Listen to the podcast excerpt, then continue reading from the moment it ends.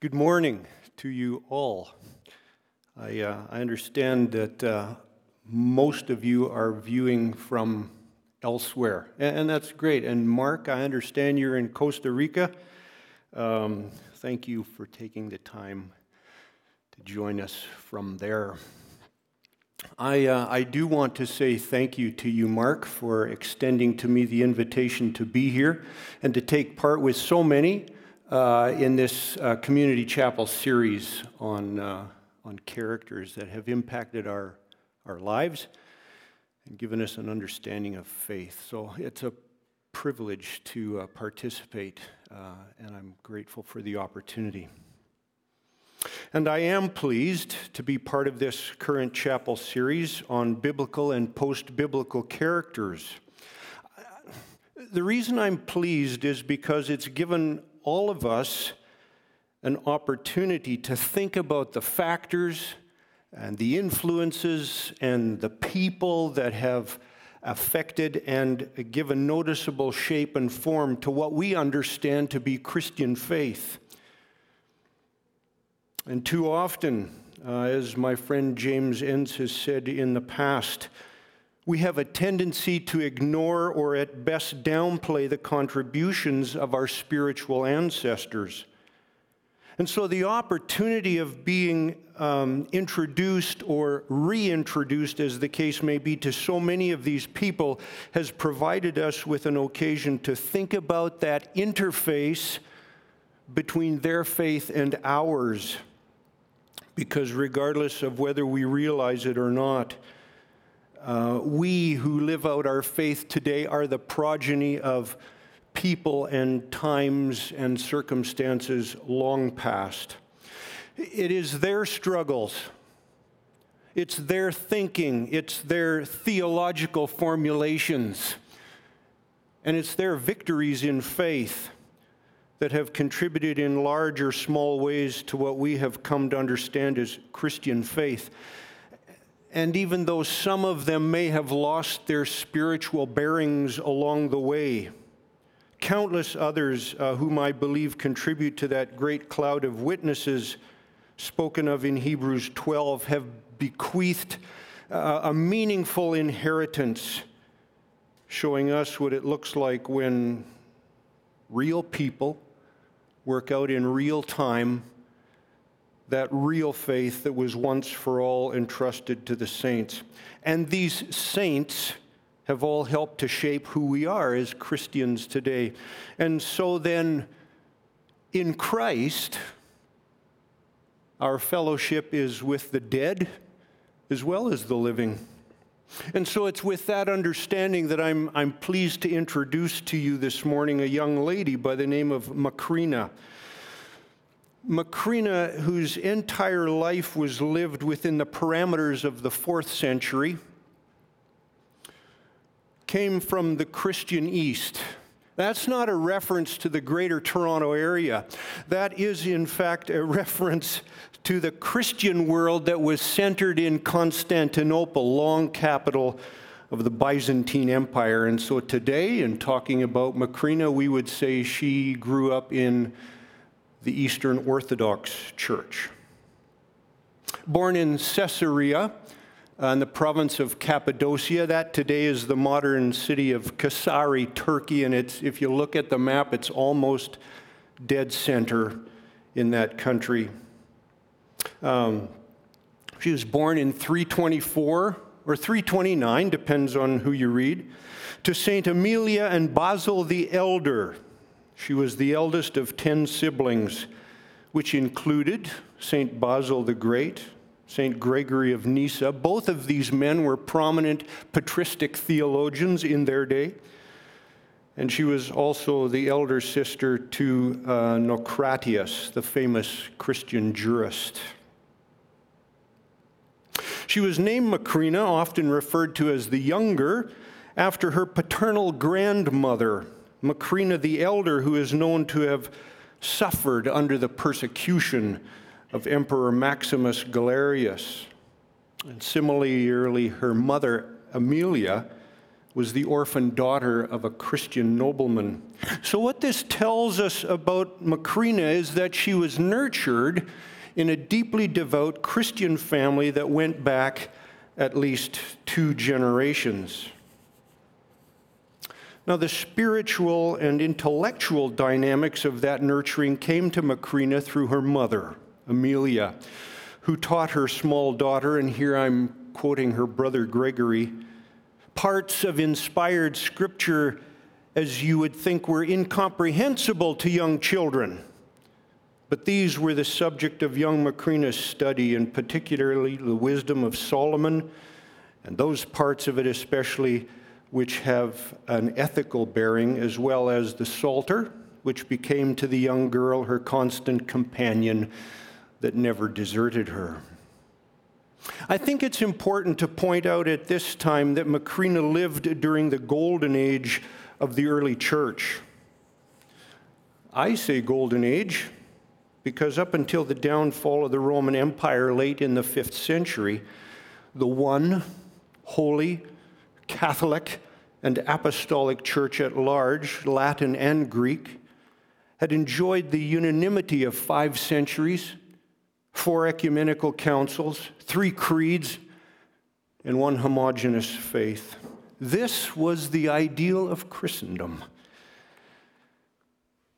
And never in the last 1500 years has the church enjoyed or thrived under that kind of unity. But this age of unmatched Christian solidarity, so very long ago, was Macrina's world. So, before hearing something of the message of Macrina's life, perhaps it would be beneficial to begin by listening to the message that resonates from the era in which she lived. As we have already taken time to notice, the early Christian era was peculiar in its ecclesiastical unity. And since the last 1500 years has failed to see that kind of unity, we might well ask ourselves is that scriptural mandate, is that biblical New Testament vision even possible anymore? is Jesus' prayer for unity in John chapter 17, which I think he still continues to pray. Is that even attainable? Well, apart from the return of the Lord Jesus, it seems doubtful. But perhaps not all is lost. The message coming to us from that early era is real Christian unity is possible. It really is, even amidst the most socially perilous, culturally diverse, or theologically challenging circumstances. So perhaps one way to move toward this divine telos is for the various factions within the contemporary church. And here I'm thinking of us Protestants with our 40,000 distinct and identifiable denominations, Roman Catholics, and Eastern Orthodox brothers and sisters to begin by coming together not simply to say sorry and then go on maintaining some sort of ecclesiastical partisanship, but to actually repent for those grievous actions and attitudes and words that have caused so much dissension, mistrust, and harm to the cause of Christ in this world. And could it be, could it be that it is your generation that is poised on the cusp of that great movement of God to heal His church so that we in turn may be reunited in our divine task of working together in the Holy Spirit as the church militant to reclaim this world for the Lord Jesus. Now, as a young lady, probably about 12 or 13 years old, Macrina was betrothed to a pious young man. But with his premature death, Macrina not wanting to be unfaithful to the memory of her betrothed, chose rather to lead an ascetic life. Though many others sought her hand in marriage, and I understand it's because they were motivated by her exceptional beauty, she refused, choosing rather the life of virginity. In his biography, The Life of Macrina, St. Gregory of Nyssa, her younger brother, whom we shall meet just a little bit later, wrote, She thought it absurd and unlawful not to be faithful to the marriage that had been arranged, since in the nature of things there was but one marriage as there is one birth and one death. She persisted that the man who had been linked to her by her parents' arrangement was not dead, but that she considered him who lived to God, thanks to the hope of the resurrection, to be absent only, not dead. Therefore, it was wrong not to keep faith with the bridegroom who was merely away. Interesting.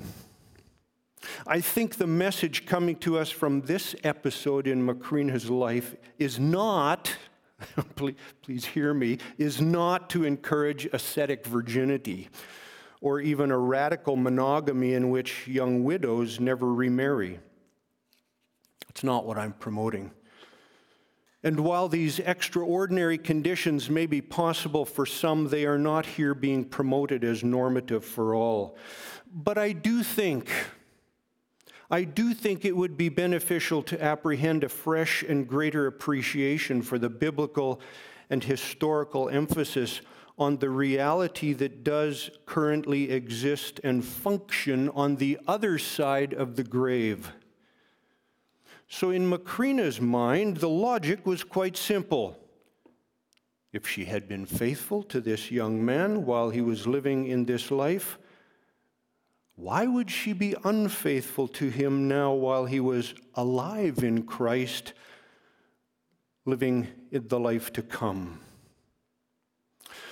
So, as Christians, if we believe in this otherworldly reality, as Jesus articulated it in John chapter 11, particularly verse 25 and 26, then to what extent is our temporal existence actually governed by that greater supratemporal actuality?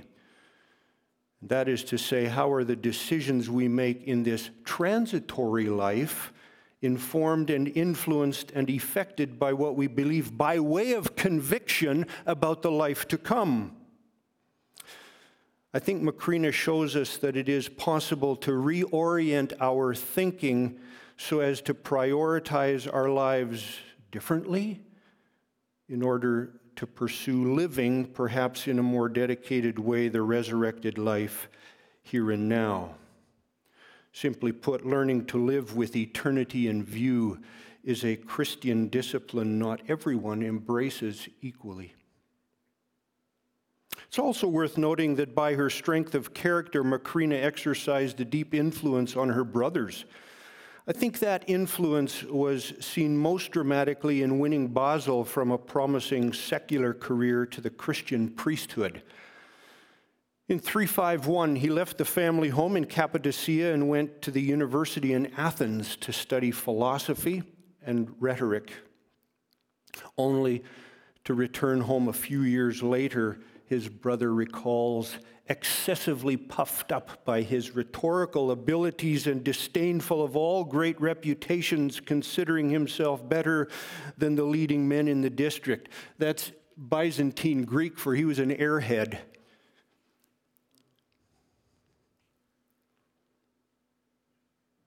And as if to prove his claim, Basil did come home where he taught rhetoric with noticeable success. But calling him out, out of his conceited preoccupation with his own wisdom and prestige, Macrina bluntly told him that he had, and I quote, become vain, and that he would do well in quoting fewer pagan authors and following more the advice of Christian ones. So, in time, Basil was won over to his older sister's greater wisdom, and as a young Christian in about 357, he was baptized and ordained a reader in the church. For those of us who are part of the Anglican tradition, and we're used to lay readers in our church. It, this would be similar, but not a, a direct correspondence. Usually, our lay readers aren't ordained, but in this case, Basil was. After that, he left to visit Palestine, Syria, and Egypt in order to learn more about the ascetic life. And eventually, he became the great architect and teacher of monasticism in the Greek Christian church. But since it was really his older sister Macrina who had enlivened this in him, it may be fair to say that she was the founder of monasticism in the Christian East. But Basil was not the only one whose young life Macrina influenced for the greater good. The family's youngest child, Peter, later referred to as Saint Peter, the Bishop of Sebastia. And for those of you from your biblical studies, this would be the area we know as Samaria uh, in Palestine.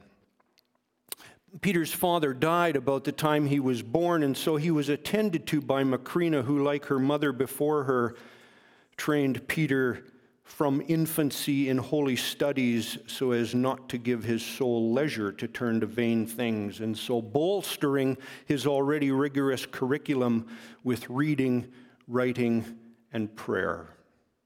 Those skills like his biblical and theological training, were infused with her own extensive knowledge of the Holy Scriptures and, in particular, the Psalms of David, writings she had grown to trust, writings that spoke of a pious and a God pleasing life. So, in addition, like the other siblings before him, she taught young Peter contempt of the world with its injustice, its perversion, and its violence and the dread of its dangers, a disciplined commitment to prayer, and a deep love for the Word of God. So for Peter, Macrina became a father, a teacher, a spiritual guide, a mother, and a giver of good advice. But upon Basil's return from the Middle East, he took up residence in a small hermitage in Pontus by the river Iris. Shortly thereafter, he settled his now widowed mother and Macrina on that same small estate. It was there that she convinced her mother to take monastic vows and in time, there were other young women in the area, her own sisters included, joined her, thus establishing one of the earliest communities for uh, women seeking the monastic life. Why have I told you all this? Well, I told you that to tell you this. I'm confident that by now it has been sufficiently demonstrated that a significant message emanating from Macrina's life generally is one of sound biblical influence. This was not some kind of abstract or esoteric coercion. Rather, her impact was concrete resembling very much the injunction given to the church in Hebrews 13, where it tells us, Remember those who led you, who spoke the word of God to you, and considering the outcome of their way of life, imitate their faith. That influence, which the Christian church still recognizes and promotes as worthy of effort and emulation, resulted from at least three identifiable factors. First, there was the providential opportunity to be raised in a strongly devout Christian home, which for her had been honed by the persecutions of the previous generations.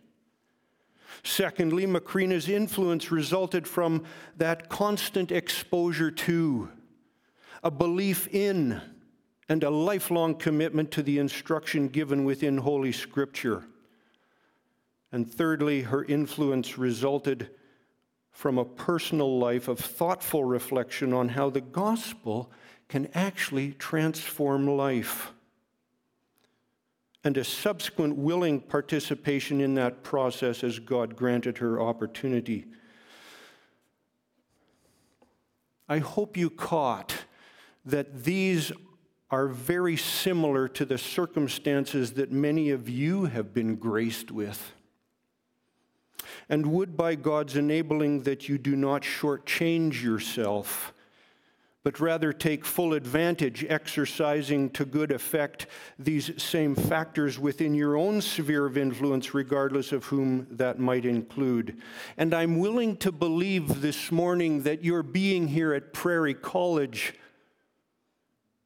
is one way in which you have taken the step in that direction. It was, however, with the death of their brother Basil in 379 that a younger brother Gregory sought out his sister Macrina, looking for a sympathetic and reassuring answer to his concern, which was in times of bereavement, the mind longs for, it craves a certainty as to the existence of the soul after death. Macrina quickly deduced the heart of Gregory's underlying angst. What alarms and disturbs your mind, she observed, is the thought that the soul, instead of lasting forever, actually ceases with the body's dissolution. Macrina understood that Gregory's concern was, in point of fact, the resurrection. A parenthetical word here on Macrina's brother Gregory. By the time their brother Basil had died, Gregory, who had also been academically trained in rhetoric, had been the bishop of Nyssa for almost a decade. He was no philosophical or theological novice. His question is rooted in a deep concern and understanding for the ways of God. He was, rather, the youngest and perhaps the most intellectually sophisticated of what we call the Cappadocian fathers. And I think this is evidenced just simply by way of example in that he was the first theologian to interweave firmly the doctrine of the sacraments into a systematic theology of the incarnation. And so, upon his brother's death, Gregory quickly filled the theological void, remaining the most important theologian in the Christian East until his death in 394. And Macrina's unabridged response to Gregory's inquiry about the resurrection is the basis and content of his masterful book on the soul and the resurrection. The salient point, which I think illustrates this presentation, begins with Macrina reminding her brother of the apostles' words about the duty of not being grieved for them that sleep, because only men without hope have such feelings. So at this point, I think we need to recognize that Macrina is not being heartless or insensitive to the grieving process Rather, she recognizes that grief without hope. What is hope? Hope is the anticipation of joy. That without hope, people are terror stricken in the face of the unknown. So she concludes her extensive conversation. She comes to the end of the book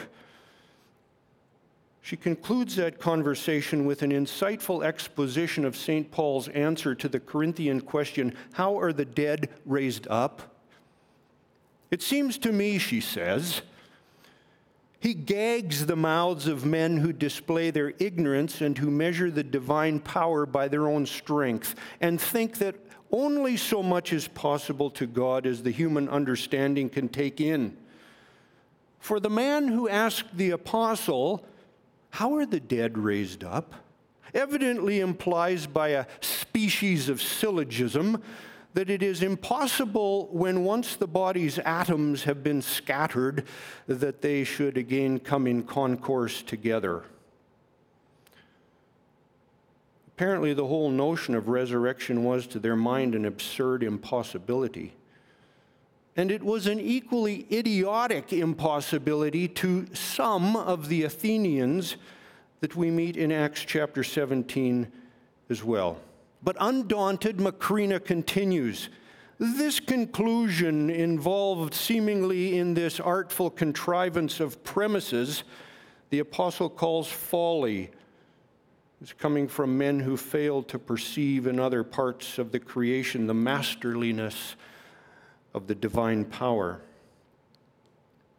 Then, having dismissed what she earlier called pagan nonsense, she picks up on St. Paul's illustration from the natural world which echoes Jesus' own teaching in John chapter 12 and verse 24, and perceptively brings to a close her answer to Gregory's concern. Whence do seeds get the bodies that spring up from them? What precedes this springing up? Is it not a death that precedes?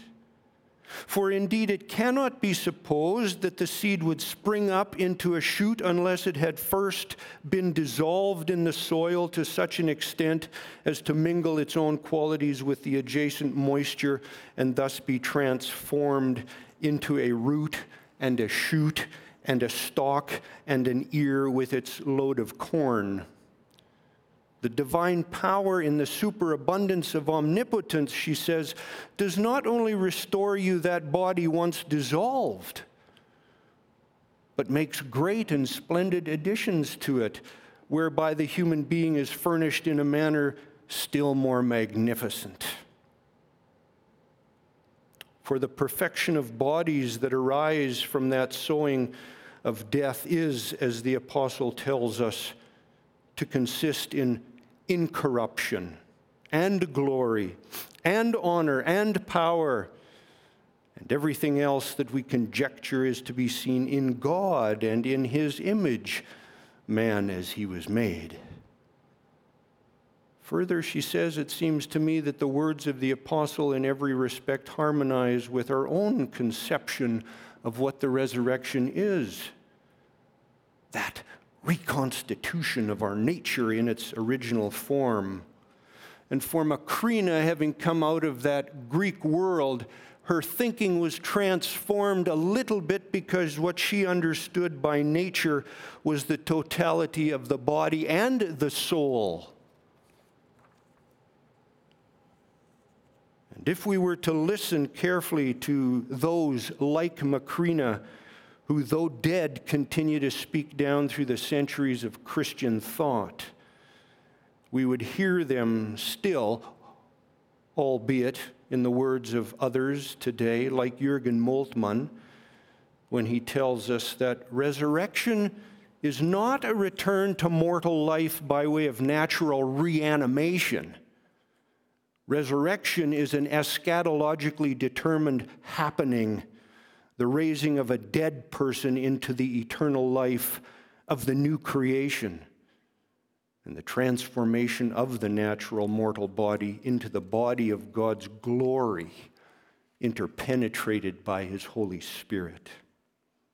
Thus, one result of such a transformation is that the hostility between the body and the soul, spirit and matter, is vanquished and there is a full and complete reconciliation that takes place in the human person.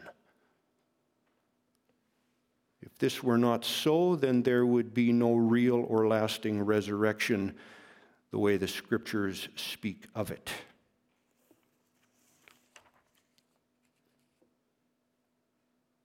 And as a result of that kind of erudite and perceptive exchange, Gregory best chronicles Macrina's influence and competence as a theologian when he refers to her as the teacher. His affectionate moniker affirms that the early church recognized and promoted a rich heritage of faithful women to the extent that among the fathers of the early church, there are also mothers. So, you young women who are here with me today or out there in cyberspace. Let me encourage you this morning with Macrina's example. For the benefit of the church and those who come after you, seeing to the clarity or the bolstering of their own faith. Do not be afraid to pursue a career in biblical studies or theology. The gracious endowments of God the Holy Spirit, which surely include the intellect, so as to apprehend in some fashion his own infinite intellect. These gifts are not gender specific. And so you too have the opportunity to enter that world for the building up of God's people in the generations that are yet to come. So, having come to the monastery on the Iris to visit Macrina, Gregory found her in very poor physical health. He visited with her for a time, but toward dusk on the next day, Macrina, consumed by fever, approached her end, discerning, as it were, the beauty of Christ. Gregory recalls. She whispered a prayer, and we need not doubt that it reached God and that she too was hearing his voice. And thus she prayed You, O Lord, have freed us from the fear of death. You have made the end of this life the beginning to us of true life. For a season you rest our bodies in sleep and awaken them again at the last trumpet. You give our earth, which you fashioned with your hand, to the earth to keep it in safety. One day you will take again what you have given, transfiguring it with immortality and grace, our mortal and unsightly remains.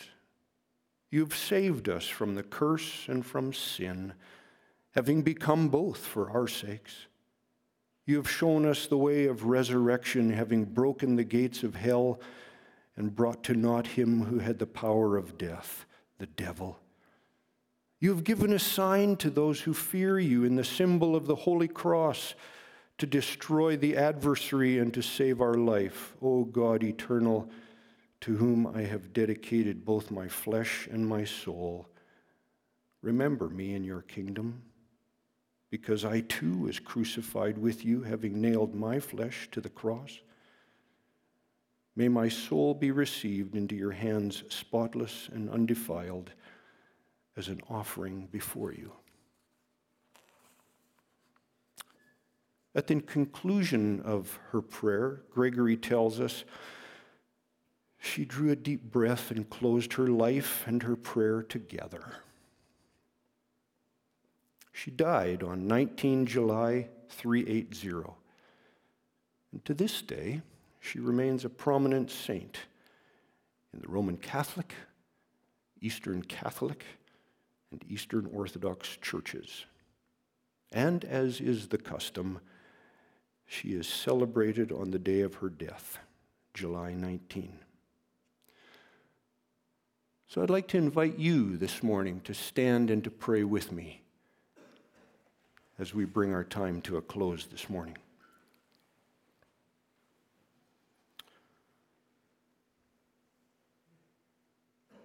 O God, our Heavenly Father, who in your Son, Jesus Christ, has given us a true faith and a sure and lively hope. We praise and magnify your holy name for all your servants who have finished their course in your faith and fear.